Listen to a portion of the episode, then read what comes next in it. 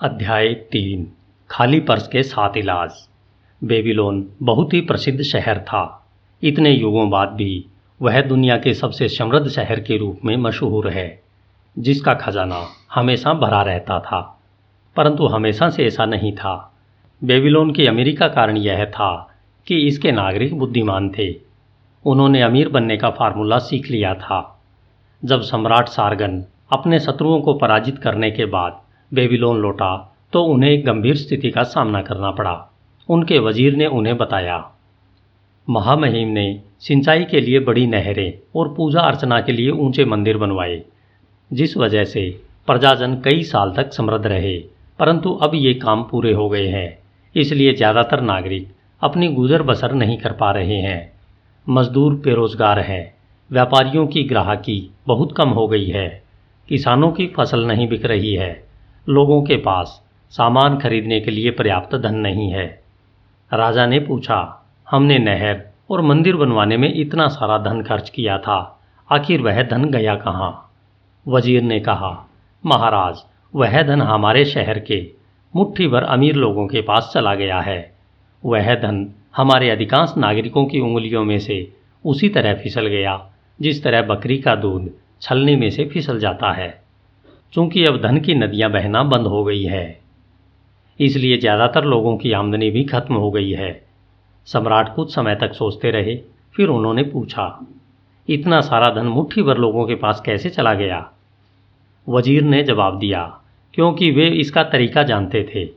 हम सफल लोगों की इस कारण निंदा नहीं कर सकते, क्योंकि वे सफल होने का तरीका जानते हैं।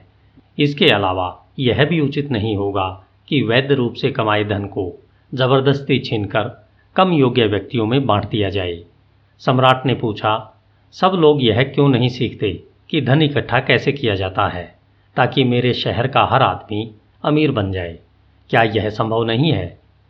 बिल्कुल संभव है महाराज, परंतु उन्हें सिखाएगा कौन?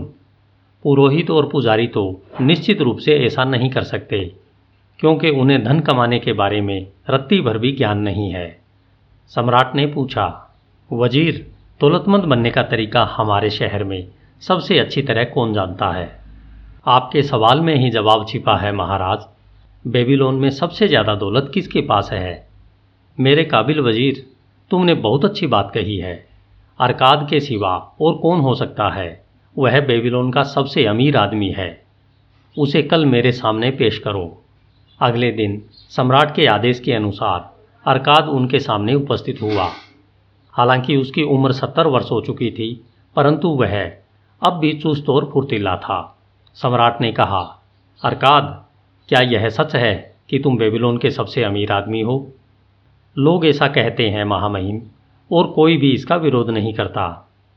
तुम इतने दौलतमंद कैसे बने? उन अवसरों का लाभ लेकर, जो हमारे श्रेष्ठ शहर के सभी नागरिकों के लिए उपलब्ध है। तुम्हारे पास शुरू में तो कुछ नहीं था सिर्फ़ दौलत कमाने की प्रबल इच्छा थी। इसके अलावा और कुछ नहीं था महाराज। सम्राट ने आगे कहा अरकाद हमारे शहर की स्थिति बहुत गंभीर है। सिर्फ़ मुट्ठी भर लोग ही दौलत कमाने का तरीका जानते हैं। इसलिए धन पर उनका एकाधिकार हो गया है। जबकि हमारे अधिकांश नागरिक यह नहीं जानते कि वे अपनी आमदनी में से बचत करके दौलतमंद कैसे बन सकते हैं। मैं चाहता हूँ कि बेबीलोन दुनिया का सबसे अमीर शहर बन जाए। इसलिए इसमें बहुत से दौलतमंद लोग होने चाहिए। इसके लिए हमें सब लोगों को यह सिखाना होगा कि अमीर कैसे बना जाता है। मुझे बताओ अरकाद, क्या दौलतमंद बनने का कोई रहस्य या फार्मूला है? क्या इसे सिखाया जा सकता है? महामहिम, जो एक व्यक्ति जानता है, उसे दूसरों को भी सिखाया जा सकता है। सम्राट की आँखों में चमक आ गई। अरकाद तुमने वही शब्द बोल दिए जो मैं सुनना चाहता था। क्या तुम इस महान काम में अपना सहयोग दोगे? क्या तुम कुछ लोगों को सिखा सकते हो जो आगे चलकर दूसरों को सिखाएँ? जब तक कि हम अपने शहर के हर नागरिक को अमीर बनने का फार्मूला न दिखा दें, अरकाद ने सिर झुकाकर कहा, मैं आपका विनम्र सेवक हूँ और आपके आदेश का पालन करूँगा। मेरे पास जितना भी ज्ञान है, मैं उसे अपने साथी नागरिकों की बेहतरी और सम्राट की संतुष्टि के लिए खुशी खुशी दूँगा। अगर वज़ीर साहब मेरी कक्षा के लिए सौ लोगों का प्रबंध कर दें तो मैं उन्हें खाली पर्स के सात इलाज बताऊँगा। कभी मेरा पर्स भी बेबीलोन का सबसे खाली पर्स था, परंतु मैंने इन सात इलाजों से उसे मोटा कर लिया। पंद्रह दिन बाद सम्राट के हुक्म से सौ लोग शिक्षण मंदिर के बड़े हाल में एकत्रित हुए। वे अर्धव्रत के आकार में बैठे थे। अरकाद एक छोटे चबूतरे पर बैठा था। वहाँ पवित्र दीपक जल रहा था, जिसमें से एक अजीब और अच्छी खुशबू आ रही थी। जब अरकाद उठा तो एक विद्यार्थी ने अपने पड़ोसी को कोहनी मारते हुए कहा, बेबीलोन के सबसे अमीर आदमी को देखो, परंतु वह भी हम लोगों की तरह इंसान ही है।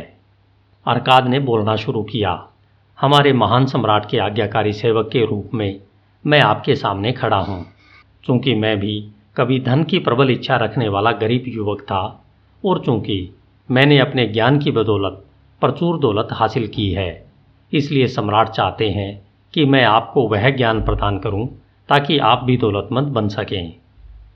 मेरी जीवन यात्रा बहुत गरीबी में शुरू हुई थी। मेरे पास ऐसा कोई लाभ नहीं था जो आपके या बेबीलोन के बाकी नागरिकों के पास न हो। उस समय मेरे पास एक बहुत पुराना पर्स था। वह हमेशा खाली रहता था और मुझे इस बात से बहुत चिड़ होती थी। मैं चाहता था कि मेरा पर्स मोटा रहे और इसमें सोने के सिक्के खनकते रहें। इसलिए मैं खाली पर्स के इलाज खोजने में जुट गया। मुझे कुल सात इलाज मिले। आज मैं आप लोगों को खाली पर्स के सात इलाज बताऊँगा।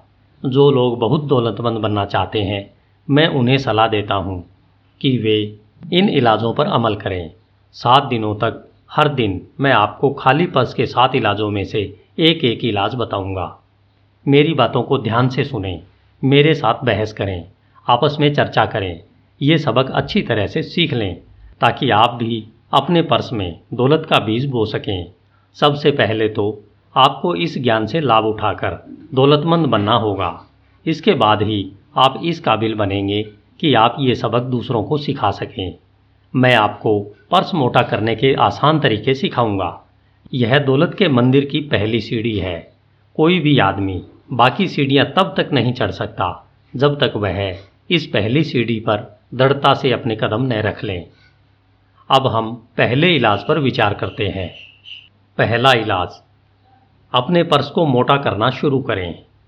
अरकाद ने दूसरी पंक्ति में बैठे एक विचार मग्न व्यक्ति से पूछा, मेरे प्रिय मित्र आप क्या कहते हैं? उस आदमी ने जवाब दिया, मैं एक नकल नवीस हूँ और मृदा पत्रों पर रिकॉर्ड लिखता हूँ। मैंने भी यहीं से शुरुआत की थी, इसलिए आपके पास भी। दौलतमंद बनने का उतना ही अवसर है जितना मेरे पास था। फिर अरकाद ने पीछे की तरफ़ बैठे एक लाल चेहरे वाले आदमी से पूछा, आप अपनी आजीविका कैसे कमाते हैं? उस आदमी ने जवाब दिया, मैं मांस बेचता हूँ। मैं किसानों से बकरियाँ खरीद कर उन्हें जिबह करता हूँ। और फिर उनका मांस, गृहिणियों को तथा उनकी खाल, जूते बनाने वालों को बेचता हूँ। चूँकि आप भी मेहनत करके कमाते हैं, इसलिए आपके पास भी सफल होने का उतना ही अवसर है जितना मेरे पास था। इस तरह अरकाद ने यह पता लगाया कि हर आदमी कौन सा काम करके अपनी आजीविका कमाता है। सब लोगों से सवाल पूछने के बाद उसने कहा, अब मेरे विद्यार्थियों, आप देख सकते हैं कि ऐसे बहुत से काम और श्रम होते हैं, जिनसे इंसान धन कमा सकता है। कमाई का हर तरीका धन की नदी की तरह है। काम करने वाला अपनी मेहनत से उस नदी का रुख अपने पर्स की तरफ़ मोड़ लेता है। इसलिए आपके पर्स में आपकी योग्यता के अनुसार धन की छोटी या बड़ी धारा बहती है। क्या यह सच नहीं है? सब लोगों ने कहा कि यह सच है। अरकाद ने कहा अगर आप दौलतमंद बनना चाहते हैं तो क्या यह समझदारीपूर्ण नहीं है कि आप दौलत के उस स्रोत का उपयोग करना शुरू करें, जिसे आपने पहले से स्थापित कर रखा है? इस पर भी वे सहमत हो गए। फिर अरकाद अंडों के एक गरीब व्यापारी की ओर मुड़ा। अरकाद ने उनसे पूछा, अगर आप किसी डलिया में हर सुबह दस अंडे रखें और हर शाम को उनमें से नौ अंडे निकालें तो कुछ समय बाद क्या होगा? कुछ समय बाद वह डलिया पूरी भर जाएगी। क्यों? क्योंकि मैं हर दिन उसमें जितने अंडे डालता हूँ, उससे एक अंडा कम निकालता हूँ।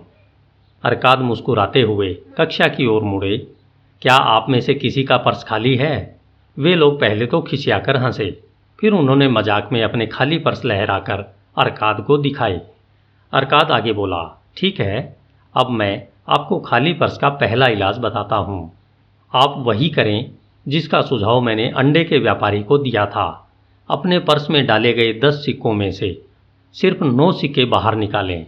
जब आप अपनी सिर्फ़ नब्बे प्रतिशत आमदनी को ही खर्च करेंगे तो जल्दी ही आपका पर्स मोटा होने लगेगा। पर्स भारी होने से आपको अच्छा लगेगा और आपके कलेजे को ठंडक पहुंचेगी। यह सबक बहुत ही साधारण लगता है, परंतु साधारण होने के कारण मेरी कही बात को हल्केपन से न लें। सत्य हमेशा साधारण होता है। मैं आपको बताऊँगा कि मैंने दौलत कैसे इकट्ठी की। मैंने भी इसी तरह शुरुआत की थी। पहले मेरा पर्स भी हमेशा खाली रहता था और मैं इसे कोसा करता था, क्योंकि इसमें मेरी इच्छाओं को संतुष्ट करने के लिए धन नहीं रहता था। इसलिए जब मैंने अपने पर्स में दस सिक्के डालकर सिर्फ़ नौ सिक्के बाहर निकालना शुरू किया तो यह भारी होने लगा। इस उपाय पर चलने से आपका पर्स भी भारी हो जाएगा। अब मैं आपको एक विचित्र सत्य सुनाता हूँ, जिसका कारण मैं नहीं जानता हूँ। जब मैंने खर्च के लिए सिर्फ़ नब्बे प्रतिशत आमदनी रखी, तब भी मेरा खर्च उतनी ही अच्छी तरह से चलता रहा। मैं पहले जितनी कड़की में रहता था, लगभग उतनी ही कड़की में रहा। इसके अलावा कुछ समय बाद धन मेरे पास पहले से ज़्यादा आसानी से आने लगा। निश्चित रूप से यह देवताओं का नियम है कि जो व्यक्ति अपनी आमदनी का एक निश्चित हिस्सा बचा कर रखता है और उसे खर्च नहीं करता है। उसके पास धन ज़्यादा आसानी से आता है। इसी तरह यह भी सही है कि धन खाली पर्स वाले पर मेहरबान नहीं होता है। आप किस चीज़ को पाने के ज़्यादा इच्छुक हैं? क्या आपके लिए रोज़मर्रा की तत्कालिक इच्छाओं की संतुष्टि ज़्यादा महत्वपूर्ण है? आभूषण, वस्त्र, सजावट की चीज़ें, बेहतरीन व्यंजन, ये चीज़ें जल्दी ही चली जाती हैं। और भुला दी जाती है, या फिर आपके लिए दूरगामी इच्छाएँ ज़्यादा महत्वपूर्ण है। विशाल जायदाद, स्वर्ण, भूमि, मवेशी, व्यापार, आमदनी देने वाले निवेश, आप अपने पर्स में से जो सिक्के निकालते हैं, उनसे आपकी तात्कालिक इच्छाएँ पूरी होती है। आप अपने पर्स में जो सिक्के बचाते हैं, उनसे आपकी दूरगामी इच्छाएँ पूरी होती है। मेरे विद्यार्थियों, यह खाली पर्स का पहला इलाज था। जिसे मैंने खोजा था। मैं पर्स में दस सिक्के डालता था और उनमें से सिर्फ़ नौ सिक्के खर्च करता था। आप लोग इस पर आपस में विचार करें। और अगर किसी को इसमें कोई गड़बड़ नज़र आए तो वह कल मुझे बता दे। दूसरा इलाज, खर्च को नियंत्रित करें। अरकाद ने दूसरे दिन अपने विद्यार्थियों को संबोधित करते हुए कहा, आप में से कुछ लोगों ने मुझसे यह पूछा है, जब कोई अपनी पूरी आमदनी में अपना खर्च नहीं चला पाता है तो वह अपने पर्स में डाले गए दस सिक्कों में से एक सिक्का कैसे बचा सकता है? कल आप में से कितनों के पर्स खाली थे? सबने जवाब दिया, हम सब के परंतु आपकी आमदनी समान नहीं है। कुछ लोग दूसरों से ज़्यादा कमाते हैं, कुछ का परिवार ज़्यादा बड़ा है, इसलिए उनका पालन पोषण करने में वे ज़्यादा खर्च करते हैं। परंतु आमदनी और खर्च अलग अलग होने के बावजूद आप सबके पर्स एक जैसे, यानी खाली थे। अब मैं आपको इंसानों के बारे में एक असामान्य सच्चाई बताऊँगा। वह सच्चाई यह है, हमारे आवश्यक खर्च हमेशा हमारी आमदनी के अनुपात में बढ़ते रहेंगे, जब तक कि हम इन्हें रोकने की कोशिश न करें। आवश्यक खर्च और इसकी इच्छाओं के बीच के फ़र्क को नज़रअंदाज न करें। आपकी आमदनी से आपकी जितनी इच्छाएँ संतुष्ट हो सकती है, आपकी और आपके परिवार की इच्छाएँ उससे कहीं ज़्यादा होती है। उन इच्छाओं की संतुष्टि के लिए आमदनी कम पड़ जाती है और बहुत सी इच्छाएँ ऐसी रह जाती है जो संतुष्ट नहीं हो पाती। सभी लोगों के पास उससे ज़्यादा इच्छाएँ होती हैं, जितनी वे संतुष्ट कर सकते हैं। आप सोचते होंगे कि मैं अपनी दौलत के कारण अपनी हर इच्छा पूरी कर सकता हूँ। यह संभव नहीं है। मेरे समय की सीमा है। मेरी शक्ति की सीमा है। मैं जितनी यात्रा कर सकता हूँ, उसकी दूरी की सीमा है।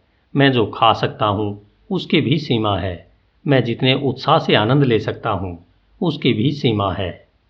किसान खेत में जहाँ भी खाली जगह छोड़ता है, वहाँ पर खरपतवार उगाती है। उसी तरह जहाँ भी इच्छाओं के संतुष्ट होने की संभावना होती है, वहाँ इंसानों के मन में इच्छाएँ पैदा हो जाती है। इच्छाएँ असीमित होती हैं, परंतु जिन इच्छाओं को आप पूरा कर सकते हैं। वे सीमित होती है। अपनी जीवन शैली और खर्च की आदतों के बारे में अच्छी तरह सोचें। ऐसा करने पर आपको कुछ ऐसे खर्च ज़रूर मिलेंगे, जिन्हें कम या ख़त्म किया जा सकता है। यह लक्ष्य बना लें कि आप जो भी सिक्का खर्च करें, उसके बदले में आपको शत प्रतिशत संतुष्टि मिले। इसलिए आप जिन चीज़ों के लिए खर्च करना चाहते हो, उन्हें लिख लें। सिर्फ़ आवश्यक चीज़ों को चुनें, इसके अलावा सिर्फ़ उन्हीं चीज़ों को चुनें, जो आपकी 90 प्रतिशत आमदनी में संभव हो। बाकी उन चीज़ों को हटा दें और उन्हें अपनी असीमित इच्छा का हिस्सा मान लें, जो संतुष्ट नहीं होंगी। उनका अफसोस न करें, फिर अपने आवश्यक खर्च का बजट बना लें। उस दसवें हिस्से को छुएँ भी नहीं, जो आपके पर्स को मोटा कर रहा है। इसे अपनी प्रबल इच्छा बना लें, जो संतुष्ट हो सकती है।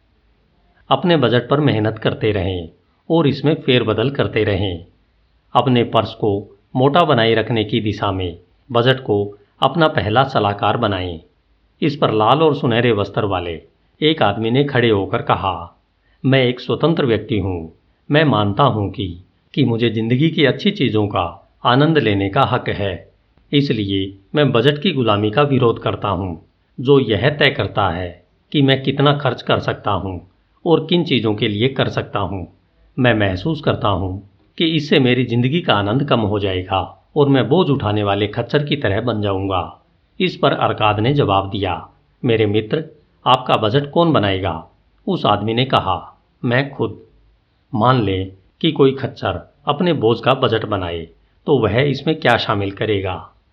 क्या वह इसमें रत्न, कालीन और सोने की भरी सिल्लियाँ शामिल करेगा? बिल्कुल नहीं। वह इन कीमती चीज़ों को अपने बोझ में शामिल नहीं करेगा। इसके बजाय वह उस बोझ में घास, अनाज और रेगिस्तान के लिए पानी की मशक रखेगा। बजट का उद्देश्य यह है कि आपका पर्स मोटा बने। बजट आपकी आवश्यकताओं को संतुष्ट करने में आपकी मदद करता है। आवश्यकताओं के अलावा यह आपकी कुछ इच्छाओं को पूरा करने के लिए भी मदद करता है। बजट द्वारा आप साधारण इच्छाओं से अपनी सबसे प्रबल इच्छाओं की रक्षा करते हैं, ताकि वे पूरी हो सकें। आपका बजट अंधेरी गुफा में चमकीली मशाल की तरह आपको दिखता है कि आपके पर्स में कहाँ छेद हो रहे हैं। यह उन छेदों को सीलने में आपकी मदद करता है। बजट आपके खर्च को इस तरह से नियंत्रित करता है, ताकि आप सिर्फ़ सुनिश्चित और संतुष्टिदायक उद्देश्यों के लिए ही खर्च करें। खाली पर्स का यह दूसरा इलाज है। अपने खर्च का बजट बना लें। ताकि आपके पास अपनी आवश्यकताओं को पूरा करने के लिए पैसे रहें और आप 90 प्रतिशत आमदनी में ही अपनी बाकी महत्वपूर्ण इच्छाओं का आनंद ले सकें तथा उन्हें संतुष्ट कर सकें। तीसरा इलाज, अपने धन को कई गुना बढ़ाएँ। अरकाद ने तीसरे दिन अपनी कक्षा को संबोधित करते हुए कहा, जब आप देखेंगे कि आपका खाली पर्स मोटा होता जा रहा है, और ऐसा ज़रूर होगा क्योंकि आप खुद को अनुशासित कर चुके हैं। अब आप अपनी आमदनी का दसवां हिस्सा बचाने लगे हैं। आपने अपने खर्च को नियंत्रित कर लिया है, ताकि आपके बढ़ते हुए खजाने की रक्षा हो सके। इसके बाद हम इस बात पर विचार करेंगे कि आप अपनी बचत से कैसे मेहनत करवा सकते हैं और इसे कैसे बढ़ा सकते हैं। पर्स में रखा धन कंजूस आदमी को संतुष्ट करता है, लेकिन इससे आमदनी नहीं बढ़ती है। अपनी आमदनी में से धन बचाना तो सिर्फ़ शुरुआत है। उस बचत से जो आमदनी होगी, उसी से हम दौलतमंद बनेंगे। हम अपने धन या बचत से मेहनत कैसे करवा सकते हैं? निवेश करके। मेरा पहला निवेश दुर्भाग्यपूर्ण था और उसमें मेरी सारी बचत डूब गई थी। वह कहानी मैं आपको बाद में बताऊँगा। मैंने अपना पहला लाभकारी निवेश तब किया जब मैंने ढाल बनाने वाले अग्गर को कर्ज दिया। वह ढाल बनाने के लिए हर साल समुद्र पार से बहुत सारा कांसा खरीदता था। चूँकि इतना कांसा खरीदने के लिए उसके पास पर्याप्त पूंजी नहीं थी, इसलिए वह उन लोगों से उधार ले लेता था, जिनके पास अतिरिक्त धन होता था। अगर एक सम्मानित और भरोसेमंद व्यक्ति था, जब उसकी ढालें बिक जाती थी तो वह अपना कर्ज तो चुकाता ही था, उस पर उदारता से ब्याज भी देता था। उसे दूसरा कर्ज देते समय मैं उसके चुकाई गए ब्याज को भी कर्ज में जोड़ देता था। इस तरह से न सिर्फ़ मेरी पूंजी बढ़ती थी, बल्कि मेरी आमदनी भी बढ़ जाती थी। जब मेरी पूंजी सूद समेत मेरे पर्स में लौटती थी तो मुझे बहुत संतुष्टि मिलती थी। मेरे विद्यार्थियों, मैं आपको बताता हूँ, दौलत पर्स में खनखना रहे, सिक्कों से नहीं बनती है। दौलत तो निवेश से प्राप्त आमदनी से बनती है। दौलत का अर्थ धन की वह धारा है, जो लगातार पर्स में बहकर आती है और उसे हमेशा मोटा करती रहती है। हर इंसान यही तो चाहता है। आप में से हर एक की भी यही इच्छा तो है कि आपके पर्स में आमदनी लगातार आती रहे। भले ही आप मेहनत करें या कहीं सैर सपाटे पर चले जाएँ। मेरी आमदनी बहुत ज़्यादा है, इतनी ज़्यादा कि मुझे बहुत अमीर आदमी कहा जाता है। अगर को मैंने जो कर्ज दिया था वह लाभकारी निवेश के क्षेत्र में मेरा पहला प्रशिक्षण था। इस अनुभव से मुझे जो ज्ञान हासिल हुआ, वह मेरे बहुत काम आया। मेरी जमा पूंजी बढ़ने पर मैंने दूसरों को भी कर्ज दिया और लगातार निवेश करता रहा। पहले तो कुछ जगहों से और बाद में बहुत सी जगहों से मेरे पर्स में धन की सुनहरी धाराएँ बहकर आने लगी, जिनका मैं अपनी सूझबूझ से मनचाहा प्रयोग कर सकता था। देखिए अपनी छोटी सी आमदनी से मैंने सुनहरे सेवकों की सेना तैयार कर ली, जिनमें से हर सिक्का या सैनिक मेरे लिए काम करता था और धन कमाता था। उन्हीं की तरह उनकी संतानें भी मेरे लिए काम करती थी और फिर उनकी संतानें, जब तक कि उनके संयुक्त प्रयासों से मुझे काफ़ी आमदनी नहीं होने लगी। जब आमदनी अच्छी हो तो धन तेज़ी से बढ़ता है, जैसा आप इस उदाहरण में देखेंगे। एक किसान ने अपने पहले पुत्र के जन्म के समय एक साहूकार के पास चांदी के दस सिक्के ब्याज पर जमा करा दिए। उसने साहूकार से कहा कि जब उसका पुत्र बीस साल का हो जाए तो वह मूलधन को सूद सहित वापस लौटा दे साहूकार हर चार साल में पच्चीस प्रतिशत ब्याज देने के लिए तैयार हो गया। किसान अपने पुत्र के लिए यह धन अलग रख रहा था, इसलिए उसने साहूकार से कहा कि वह ब्याज को भी मूलधन में जोड़ता रहे। जब वह लड़का बीस साल का हुआ तो किसान हर बार फिर साहूकार के पास गया और अपनी जमा की गई राशि के बारे में पूछताछ की। साहूकार ने बताया कि चूँकि उसकी रकम चक्रवर्ती ब्याज से बढ़ रही थी, इसलिए उसने चांदी के जो दस सिक्के जमा किए थे, वे अब बढ़कर साढ़े तीस सिक्के हो गए हैं। यह सुनकर किसान बहुत खुश हुआ, चूँकि उसके पुत्र को अभी धन की ज़रूरत नहीं थी, इसलिए उसने वह धन साहूकार के पास ही जमा रहने दिया। जब पुत्र पचास साल का हुआ, इस दौरान उसका पिता इस दुनिया से जा चुका था। तो साहूकार ने हिसाब चुकाते हुए पुत्र को चांदी के 175 सिक्के दिए। इस तरह 50 साल में यह निवेश चक्रवर्ती ब्याज के कारण लगभग सत्रह गुना बढ़ गया। यह खाली पर्स का तीसरा इलाज है। हर सिक्के से मेहनत करवाते रहें, जब तक कि यह और सिक्के पैदा न करे। ठीक उसी तरह जिस तरह मवेशी करते हैं, यह सुनिश्चित करें कि हर सिक्के का निवेश आपको आमदनी देता रहे और धन की धारा लगातार आपके पर्स में बहकर आती रहे।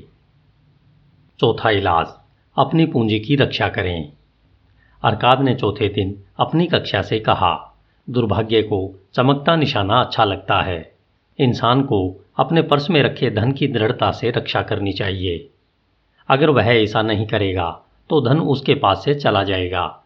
इसलिए समझदारी इसी में है कि पहले वह छोटी रकम को सुरक्षित रखना सीखें। तभी देवताओं को यह विश्वास होगा कि हम बड़ी रकम को सुरक्षित रख पाएँगे। जिसके भी पास धन होता है, उसके सामने बहुत से प्रलोभन आते हैं। उसे कई ऐसे अवसर ललचाते हैं, जब उसे लगता है कि वह बहुत अच्छी योजनाओं में निवेश करके बहुत लाभ कमा सकता है। अक्सर उसके मित्र और रिश्तेदार ऐसे निवेशों में उत्साह से प्रवेश करते हैं और उसे भी ऐसा ही करने के लिए प्रेरित करते हैं। निवेश का पहला दमदार नियम है, आपके मूलधन की सुरक्षा। अगर मूलधन के चले जाने का खतरा हो तो क्या ज़्यादा कमाई के लालच में पड़ना समझदारी है? मुझे इसमें ज़रा भी समझदारी नज़र नहीं आती है। अगर आप इतना बड़ा जोखिम उठाते हैं तो इसकी सज़ा यह होगी कि शायद आप अपना मूलधन भी गंवा दें।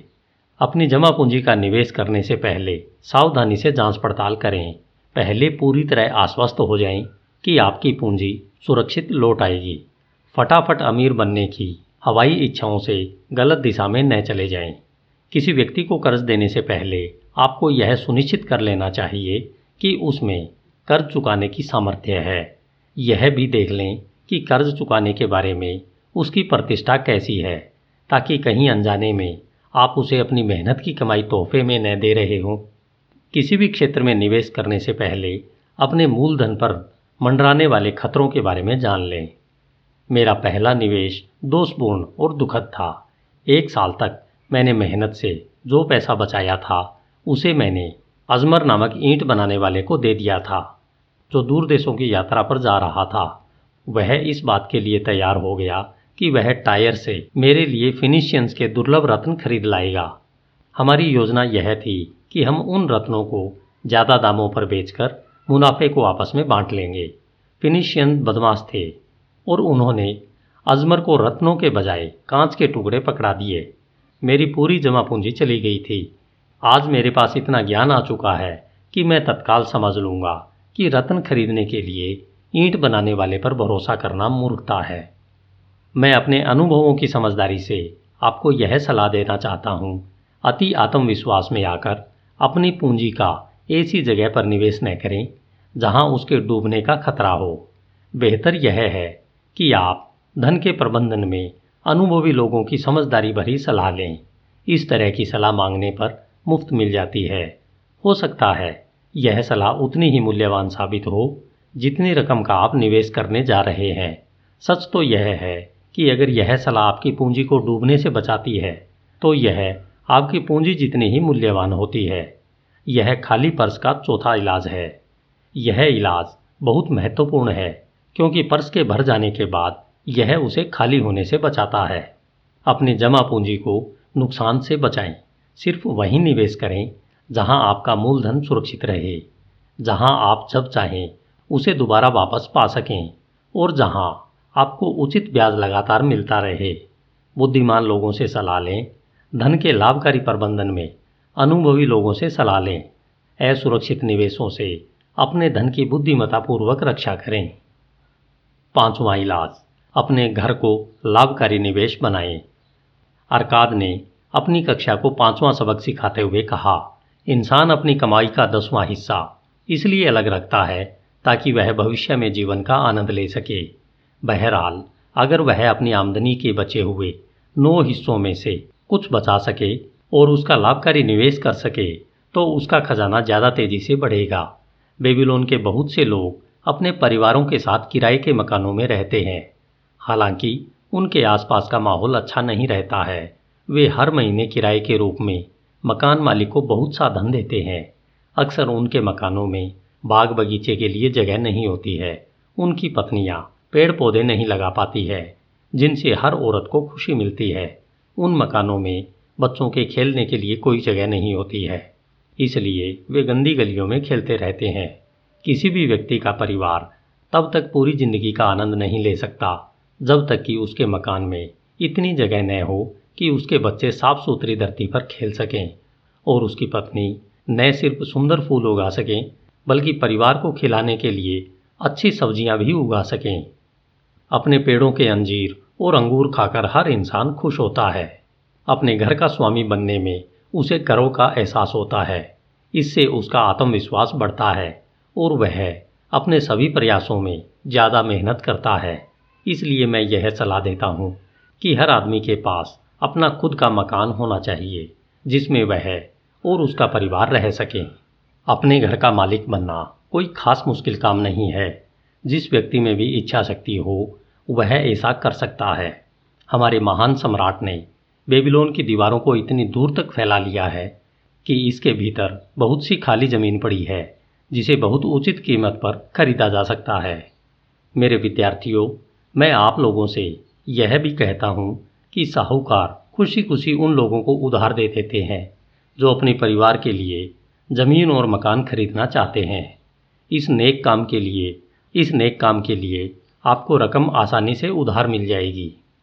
आप ईंट बनाने वाले और मकान बनाने वाले को पैसे देने के लिए उधार ले सकते हैं।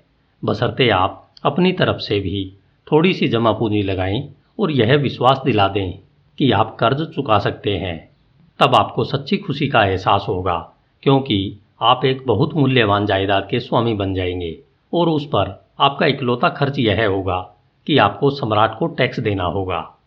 इसके अलावा, आपकी पत्नी आपके कपड़े धोने के लिए ज़्यादा बार नदी तक जाएँगी, ताकि हर बार लौटते समय वह पौधों में डालने के लिए एक मशक पानी ले सके। इस तरह गृहस्वामी बनने वाले व्यक्ति को बहुत से लाभ होते हैं। इससे उसका खर्च भी बहुत कम हो जाता है। इससे उसकी आमदनी का अधिक हिस्सा उसकी इच्छाओं की संतुष्टि तथा आनंद के लिए उपलब्ध होता है। यह खाली पर्स का पांचवा इलाज है। अपने घर के मालिक बने। छठवां इलाज, भावी आमदनी सुनिश्चित करें। अरकाद ने अपनी कक्षा को छठवें दिन संबोधित करते हुए कहा, हर व्यक्ति की ज़िंदगी बचपन से बुढ़ापे की तरफ़ चलती है। यह ज़िंदगी का मार्ग है और इस पर हर एक को चलना पड़ता है। जब तक कि देवता उसे असमय ही अपने पास न बुला लें। इसलिए मैं आपसे कहता हूँ कि इंसान को अपने भविष्य या बुढ़ापे के लिए उचित आमदनी की व्यवस्था कर लेना चाहिए। इसके अलावा उसे इस बात की भी व्यवस्था कर लेना चाहिए कि अगर वह इस दुनिया में न रहे तो भी उसके परिवार को सहारा तथा आराम मिलता रहे। आज का सबक आपको सिखाएगा कि बुढ़ापे में भी आपका पर्स कैसे भरा रह सकता है। धन के नियमों के ज्ञान से जो व्यक्ति धन इकट्ठा कर लेता है, उसे अपने भविष्य के बारे में विचार करना चाहिए। उसे कुछ ऐसे निवेशों की योजना बनाना चाहिए, जो कई साल तक सुरक्षित रूप से बढ़ते रहें और ज़रूरत के समय काम आए, जिसकी उसने समझदारी से पहले ही कल्पना कर ली थी। इंसान कई तरीकों से अपने भविष्य के लिए धन को सुरक्षित रख सकता है। वह अपने खजाने को किसी गुप्त जगह पर ज़मीन में गाड़ सकता है, परंतु चाहे खजाने को कितनी भी चतुराई से छुपाया गया हो, अंत में चोर उसे लूट कर ले जाएँगे। इस वजह से मैं इस योजना की सलाह नहीं देता हूँ। भविष्य के लिए धन सुरक्षित रखने के उद्देश्य से इंसान घर या ज़मीन खरीद सकता है। अगर समझदारी से घर या ज़मीन को चुना जाए, ताकि भविष्य में भी उसकी उपयोगिता तथा मूल्य में वृद्धि हो तो ऐसा करना लाभकारी है। भविष्य में इस जायदाद को बेचकर अपने लक्ष्य को हासिल किया जा सकता है। इसके अलावा इंसान नियमित रूप से साहूकार के पास छोटी छोटी राशियाँ जमा करके अपने धन को बढ़ा सकता है। साहूकार द्वारा दिया जाने वाला ब्याज जब मूलधन में जुड़ जाएगा तो धनराशि बहुत बढ़ जाएगी। मैं आसन नाम के मोची को जानता हूँ। कुछ समय पहले उसने मुझे बताया था कि आठ साल से हर सप्ताह वह साहूकार के पास चांदी के दो सिक्के जमा कर रहा है। साहूकार ने उसे हाल ही में उसका हिसाब बताया, जिसे सुनकर वह बहुत खुश हुआ। उसने जो छोटी छोटी राशियाँ जमा की थी, वे हर चार साल में 25 प्रतिशत ब्याज की आम दर से बढ़कर अब चांदी के एक हज़ार चालीस सिक्कों में बदल गई है। मैंने खुश होकर उसे आगे भी बचत करने के लिए प्रोत्साहित किया। अपने अंकों के ज्ञान से मैंने उसे बताया कि अगर वह बारह साल तक हर हफ़्ते चांदी के दो सिक्के जमा करता रहेगा तो साहूकार उसे चांदी के चार हज़ार सिक्के देगा और इतनी रकम उसकी पूरी ज़िंदगी के खर्च के लिए पर्याप्त होगी। जब नियमित रूप से जमा करने पर छोटी राशि इतने लाभकारी परिणाम देती है तो किसी व्यक्ति का व्यवसाय या निवेश कितना ही समृद्ध हो, उसे यह व्यवस्था कर लेना चाहिए कि उसके बुढ़ापे और परिवार की रक्षा के लिए पर्याप्त दौलत हो। मेरी इच्छा होती है कि मैं इसके बारे में और भी कुछ कहूँ। मेरा यह विश्वास है कि किसी दिन समझदारी से सोचने वाले लोग मौत के खिलाफ परिवार को सुरक्षित रखने की योजनाएँ बनाएँगे। इस योजना में बहुत से लोग नियमित रूप से छोटी सी राशि जमा करेंगे और उस जमा राशि से एक अच्छी रकम मृत सदस्य के परिवार को दी जाएगी। मैं चाहता हूँ कि ऐसा हो और मैं ऐसा करने की प्रबल सलाह देता हूँ, परंतु आज यह संभव नहीं है, क्योंकि यह काम किसी इंसान या पार्टनरशिप की ज़िंदगी तक सीमित नहीं है। इस तरह की योजना को सम्राट के सिंहासन की तरह स्थिर होना चाहिए। मुझे लगता है कि किसी दिन इस तरह की योजना बनेगी और यह बहुत से लोगों के लिए वरदान साबित होगी, क्योंकि सिर्फ़ पहले छोटे भुगतान के बाद ही व्यक्ति के मर जाने पर उसके परिवार के लिए दौलत की व्यवस्था हो जाएगी। परंतु चूँकि हमारे समय में इस तरह की योजना नहीं है और हमारे जीवन काल में ऐसी योजना होगी भी नहीं, इसलिए हमें अपने संसाधनों का लाभ उठाकर, अपने लक्ष्य को हासिल करने के दूसरे तरीके खोजना चाहिए। इसी वजह से मैं सब लोगों को सुझाव देता हूँ कि वे अच्छी तरह सोचकर, समझदारीपूर्ण तरीकों से अपने बुढ़ापे के लिए धन की व्यवस्था कर लें। क्योंकि जब कोई आदमी कमा नहीं सके या जब परिवार का मुखिया चला जाए तो खाली पर्स बहुत दुख का कारण बन जाता है। तो खाली पर्स का छठवां इलाज है अपने बुढ़ापे और अपने परिवार की रक्षा के लिए पहले से ही व्यवस्था कर लें। सातवां इलाज, अपनी आमदनी की क्षमता बढ़ाएँ। अरकाद ने सातवें दिन अपनी कक्षा को संबोधित करते हुए कहा, मेरे विद्यार्थियों, आज मैं आपको खाली पर्स का एक सटीक उपचार बताने जा रहा हूँ, परंतु आज मैं धन के बारे में नहीं, बल्कि आपके बारे में बातें करूँगा, जो अलग अलग रंगों के कपड़ों में मेरे सामने बैठे हैं। मैं, इंसान के दिमाग और ज़िंदगी की उन चीज़ों के बारे में बातें करूँगा, जो उसकी सफलता के समर्थन या विरोध में काम करती है। कुछ समय पहले एक युवक मेरे पास उधार मांगने आया, जब मैंने उससे पूछा कि उसे इसकी ज़रूरत क्यों पड़ी? तो उसने जवाब दिया कि उसके खर्च उसकी आमदनी से ज़्यादा है। इस पर मैंने उससे कहा कि ऐसी स्थिति में कोई भी साहूकार उसे कर्ज नहीं देगा, जब तक कि उसके पास अतिरिक्त धन कमाने की क्षमता न हो, जिससे वह अपना कर्ज चुका सके। मैंने उससे कहा, तुम्हें अपनी आमदनी बढ़ाना चाहिए। कमाने की अपनी क्षमता को बढ़ाने के लिए तुमने क्या किया है? युवक ने कहा, मैंने वह सब किया है जो मैं कर सकता हूँ।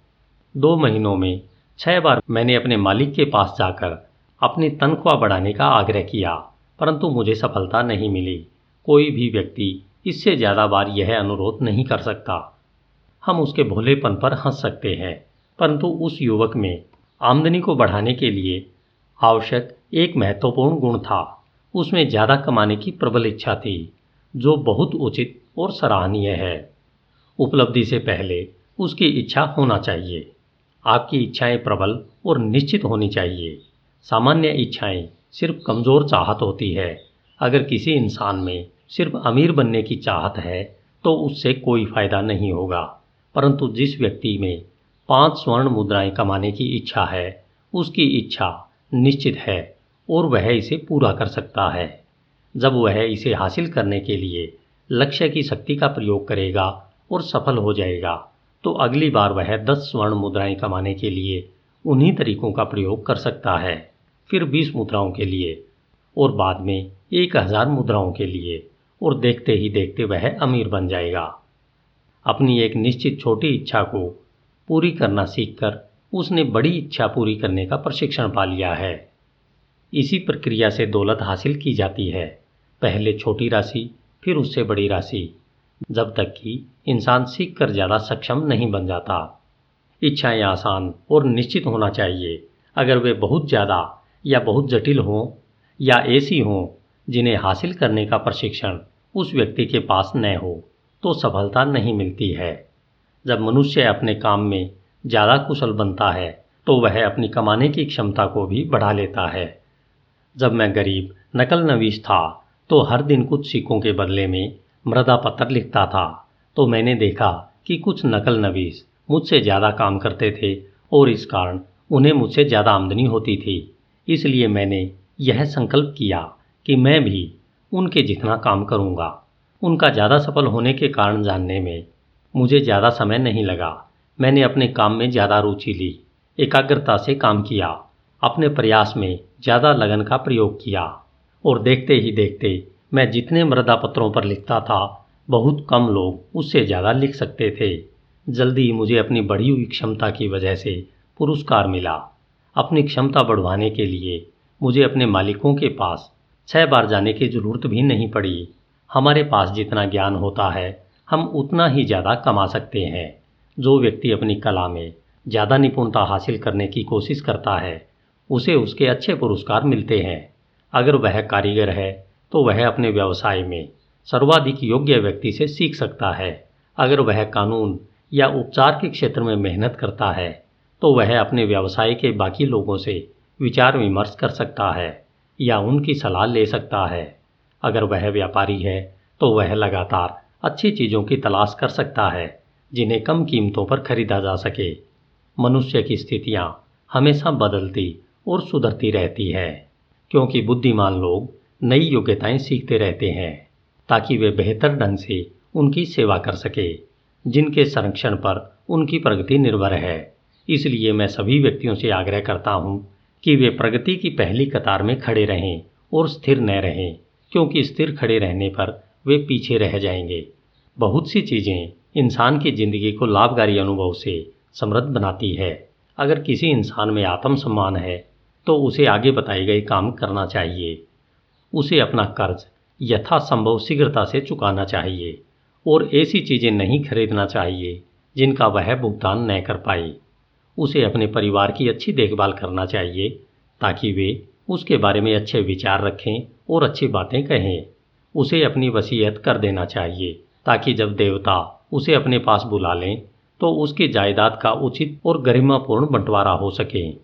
उसे दुर्भाग्य के शिकार लोगों पर दया करना चाहिए और तार्किक सीमाओं के भीतर उनकी मदद करना चाहिए। उसे अपने प्रियजनों के प्रति विचारपूर्वक काम करना चाहिए। इस तरह खाली पर्स का सातवां और अंतिम इलाज है। अपनी शक्तियों का विकास करना, अधिक बुद्धिमान तथा योग्य बनने के लिए अध्ययन करना, आत्मसम्मान से काम करना, ऐसा करने पर आप में यह आत्मविश्वास आ जाएगा कि आप सावधानीपूर्वक सोची गई इच्छाओं को पूरा कर सकें। तो खाली पर्स के साथ इलाज ये है।